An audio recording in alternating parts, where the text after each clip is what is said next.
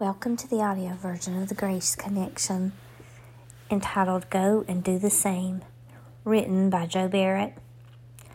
I saw a video recently from a newscast showing a motorcycle accident victim being rescued. As soon as the accident had occurred, people began calling 911. A motorcycle, fully involved with flames, lay on the ground only inches in front of a car.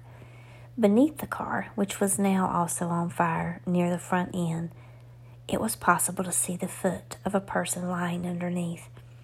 One person decided not to wait for help to arrive. He was the help this man needed.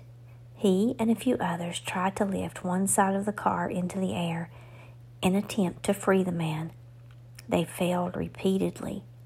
However, after each failure, they simply added more manpower Finally, with the flames growing higher and higher, they were able to lift one side of the car while one man grabbed a foot and pulled the victim to a place of safety.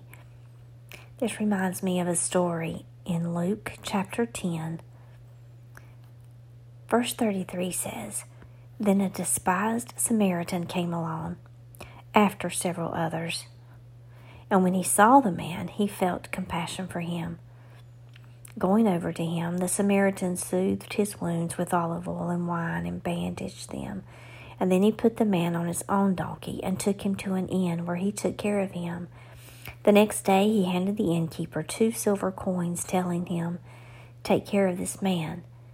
If his bill runs higher than this, I'll pay you the next time I'm here. Now, which of these three would you say was a neighbor to the man who was attacked by bandits? Jesus asked. The man replied, The one who showed mercy. And then Jesus said, Yes, now go and do the same. Jesus asked a very pointed question after telling the story of the Good Samaritan. Who was a neighbor to the man lying in the ditch? It wasn't one of those who passed by and were too busy or too holy to help him.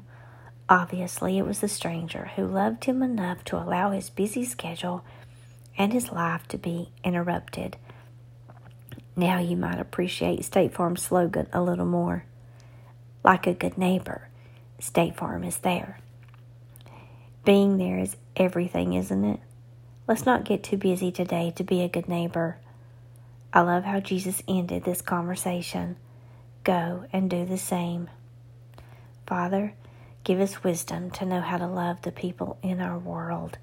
Cause your love to flow in us and through us. Forgive us for being so self consumed that we miss opportunities to love our neighbors, even in a world where everything seems out of control. Take control of our hearts, direct our paths. Amen.